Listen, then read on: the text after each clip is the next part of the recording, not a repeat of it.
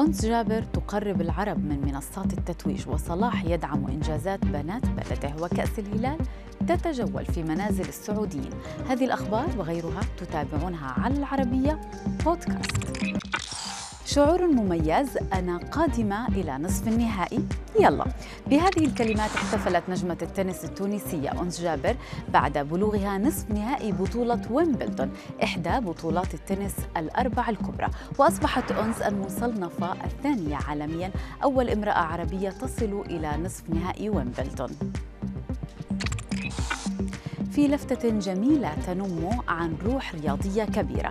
هنأ النجم المصري محمد صلاح مواطنته بسنت حميدة بعد أن حققت ميداليتين ذهبيتين في دورة ألعاب البحر المتوسط.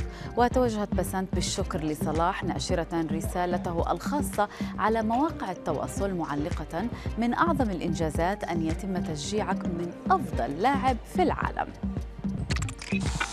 جبنا لك الكاس. حملة أطلقها نادي الهلال السعودي لجماهير النادي الراغبة في استضافة كأس الأمير محمد بن سلمان في منازلها وذلك عبر موقع يتيح لك حجز موعد الاستضافة حسب الأوقات المتاحة مقابل أجر مادي. وكان الهلال توج مؤخرا بلقب الدوري للمرة الثالثة على التوالي. تخيل أن تقابل نجمك المفضل على الشاطئ بل وتلعب معه الكرة.